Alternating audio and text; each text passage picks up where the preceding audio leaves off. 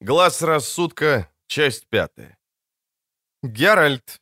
Эй, ты здесь?» Геральт оторвался от пожелтевших, шероховатых страниц истории мира Родерика де Новембера, интересного, хоть и несколько спорного произведения, которое изучал со вчерашнего дня. «Я здесь. В чем дело, Неннеке? Я тебе нужен?» «К тебе гость». «Опять? Кто на сей раз? Дюк Аривард собственной персоной?» «Нет, на сей раз Лютик, твой дружок, шалопай, трутень и бездельник, жрец искусства, блистающая звезда баллады и любовных виршей, как обычно, осиянный славой, надутый, словно свиной пузырь, и пропахший пивом. Хочешь его видеть?» «Конечно, это ж мой друг». Неннеке, вздохнув, пожала плечами. «Не понимаю такой дружбы. Он полная тебе противоположность». «Противоположности сходятся». «Ясно. Вот, изволь, шествует», — указала она движением головы. «Твой великий поэт». «Он действительно великий поэт, Неннеке. Думаю, не станешь утверждать, будто не слышала его баллад». «Слышала», — поморщилась жрица. «А как же? Ну что ж, я в этом не разбираюсь. Возможно, умение, ничтоже сумняшися, перескакивать с волнующей лирики на непристойное свинство как раз и есть талант. Ну ладно, прости, я вынуждена уйти. Мне не хочется слушать ни его виршей, ни вульгарных шуточек. Я сегодня не в настроении». Из коридора донесся заливистый смех, треньканье лютни, и на пороге библиотеки возник Лютик в лиловой курточке из толстого сукна с кружевными манжетами, в шапочке на бекрень. Увидев Неннеке, Трубадур преувеличенно почтительно поклонился, метя по полу приколотым к шапочке пером цапли. «Мое глубочайшее почтение, а почтеннейшая матерь», — дурашливо запищал он. «Хвала великой Мелители и жрицам ее сосудам добродетели и мудрости». «Перестань поясничать, Лютик», — фыркнула Неннеки. «И не именуй меня матерью. При одной мысли, что ты мог бы быть моим сыном, меня охватывает ужас». Она повернулась и вышла, шурша длинным платьем. Лютик, строя обезьяньи рожицы, изобразил поклон.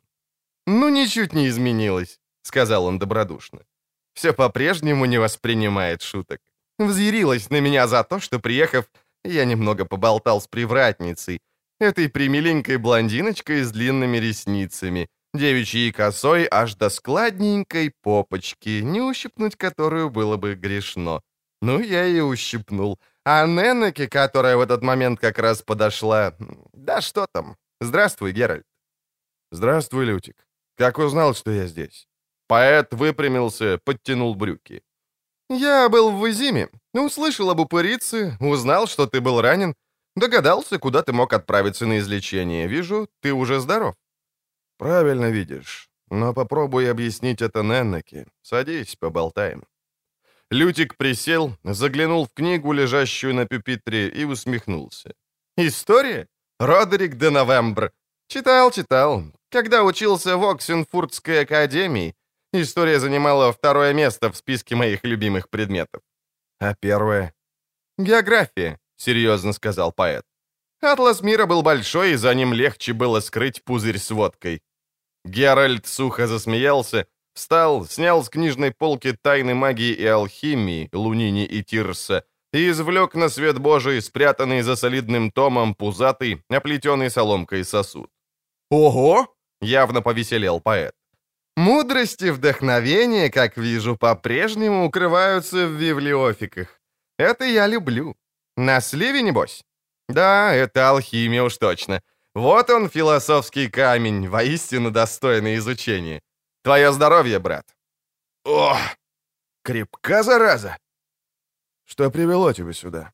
Геральт взял у поэта бутыль, глотнул и закашлялся, мотая забинтованной шеей. Куда путь держишь? А, никуда. То есть мог бы и туда, куда держишь ты, сопровождать тебя. Долго намерен тут отсиживаться?» «Недолго. Местный дюк дал понять, что я нежелательный гость в его владениях». «Эривард?» Лютик знал всех королей, князей, владык и сеньоров от Яруги до Драконьих гор. «Наплюй на него. Он не решится испортить отношения с Неннеке, с богиней Мелителе. Народ, как пить дать, спалит его хозяйство». Мне лишние заботы ни к чему. А сижу я здесь и без того достаточно долго. Поеду на юг, Лютик, далеко на юг. Здесь мне работы не найти. Цивилизация. На кой хрен им, ведьмак? Когда я спрашиваю о какой-нибудь работе, на меня смотрят как на диковинку. Что ты плетешь? Какая там цивилизация? Я переправился через Буину неделю назад и наслушался в тутошних местах самых разных разностей. Похоже, тут и водяные есть, и вьюны, и химеры, и летюги. Вообще дрянь всяческая. Работы по уши. Разности ты и я слышал. Половина или придумана, или преувеличена. Нет, Лютик. Мир изменился. Кое-что кончается. Поэт отхлебнул из бутылки, прищурился, тяжко вздохнул. «Опять начинаешь лить слезы над своей грустной ведьмачьей судьбой? Да еще и философствуешь. Обнаруживаю пагубные последствия не того, какое надобно чтение потому как к мысли об изменяющемся мире пришел даже этот старый хрыч, Родерик де Новембр. Изменчивость мира, в принципе-то, единственная идейка в его трактате, с которой можно согласиться безоговорочно. Но идейка, скажу я, не настолько новая, чтобы подчивать ею меня и при этом изображать из себя мыслителя, что, поверь тебе, вовсе не к лицу. Вместо ответа Геральт тоже отхлебнул из бутылки. «Конечно же!» — снова вздохнул Лютик. Мир изменяется. Солнце заходит, а водка кончается. Как думаешь, что кончается еще? Ты упоминал об окончании, философ. Вот тебе несколько примеров, сказал Геральт, немного помолчав. За последние два месяца, проведенных на этом берегу Буины, однажды подъезжаю, гляжу мост. Под мостом сидит тролль, с каждого прохожего и проезжего требует пошлину. Тому, кто отказывается, переламывает ногу, а то и две. Ну, Иду к Салтысу. Сколько дадите, спрашиваю за этого тролля. Салтыс от изумления аж рот разинул. То есть как, спрашивает, а кто будет мост чинить, ежели тролля не станет? Тролль заботится о мосте, регулярно подчиняет, в поте лица, солидно, на совесть. Выходит, дешевле получается отваливать ему пошлину. Ладно. Еду дальше, гляжу вилохвост. Небольшой такой, аршин пять от носа до хвоста. Летит, Тащит в когтях овцу. Я в село. Сколько, спрашиваю, за гада заплатите? Мужики на колени? Нет, кричат. Это любимый дракон младшей дочки нашего барона. Если у него с живота хоть одна чешуйка упадет, барон село спалит, а с нас шкуру сымет. Еду дальше, а жрать-то все больше хочется. Вы спрашиваю о работе. Верно, есть. Но какая? Тому поймай русалку, этому нимфу, третьему этакую духа-бабу. В конец спятили. По селам девок полно, а нет, подавай мне людей. Иной просит, чтобы я прикончил двусила и принес кость от его руки, потому как если ее размолоть и добавить в похлебку, то вроде бы потенция усиливается. «Вот это-то как раз-таки трепотня», — вставил Лютик. «Пробовал, не усиливает ничегошеньки, а похлебка становится вроде отвара из портянок. Но если люди верят и готовы платить... Не стану я убивать двусилов и других безвредных существ. Значит, будешь ходить с пустым брюхом, разве что сменишь работу. На какую? А не все равно на какую. Иди в священники.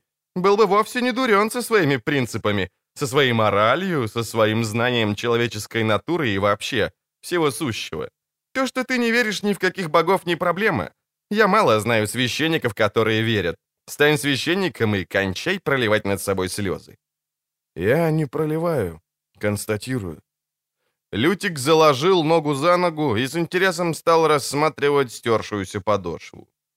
«Ты, Геральт, напоминаешь мне старого рыбака, который под конец жизни обнаружил, что рыбы пахнут, а от воды тянет холодом и ломит в костях. Будь последовательным. Трепом и стенаниями тут не поможешь. Если б я увидел, что потребность в поэзии кончается, повесил бы лютню на гвоздь и занялся садом. Розы выращивать. Ерунда. На такое самопожертвование ты не способен. Ну что ж, согласился поэт, продолжая изучать подошву. Может, ты прав, но у нас немного различные профессии. Спрос на поэзию и звуки лютни никогда не увянет. С тобой дело похуже. Вы, ведьмаки, сами лишаете себя работы, медленно, но верно. Чем лучше и тщательнее работаете, тем меньше у вас остается работы. Ведь ваша цель, резон существования — мир без чудовищ. Мир спокойный и безопасный, то есть мир, в котором ведьмаки не потребны. Парадокс, верно? Верно. Давным-давно, когда еще жили единороги, существовала большая группа девушек, которые хранили девственность, чтобы иметь возможность их ловить, помнишь? А крысоловы со свирелями. Людишки прямо-таки дрались за них. А прикончили крысы-алхимики, придумав сильнодействующие яды. К тому же помогли прирученные кошки, белые хорьки и ласки. Зверушки оказались дешевле, приятнее и не хлебали столько пива.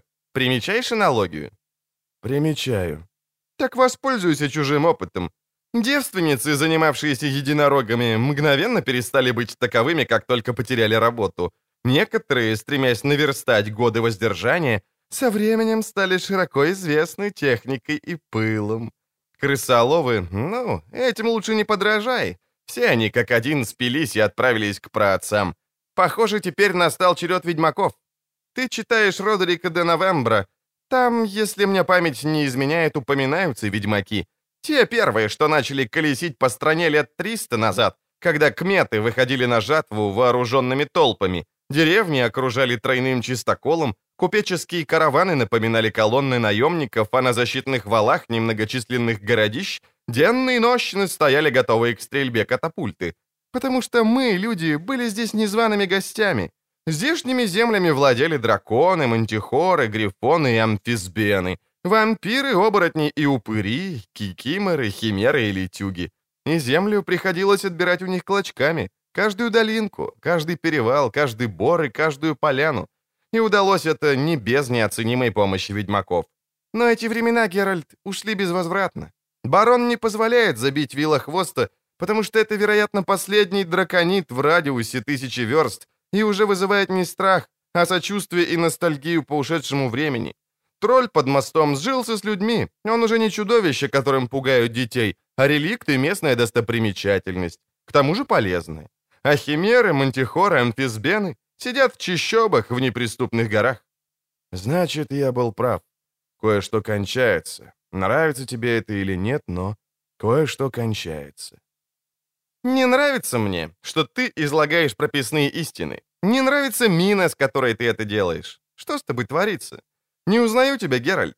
Эх, зараза. Едем скорее на юг, в те дикие края. Вот прикончишь пару-другую чудовищ и конец твоих, Андре. А чудовищ там вроде бы немало. Говорят, как только какой-нибудь старой бабке жизни постылит, так идет она сердешная, одна денешенька за хворостом в лес, не прихватив с собой рогатины. Результат гарантирован. Ты должен осесть там навсегда. Может, и должен, но не осесть. Почему? Там ведьмаку легче заработать. Заработать легче. Геральт отхлебнул из бутылки. Да потратить труднее. К тому же там едят ячневую кашу и просы. У пива привкус чего-то непонятного, да комары грызут.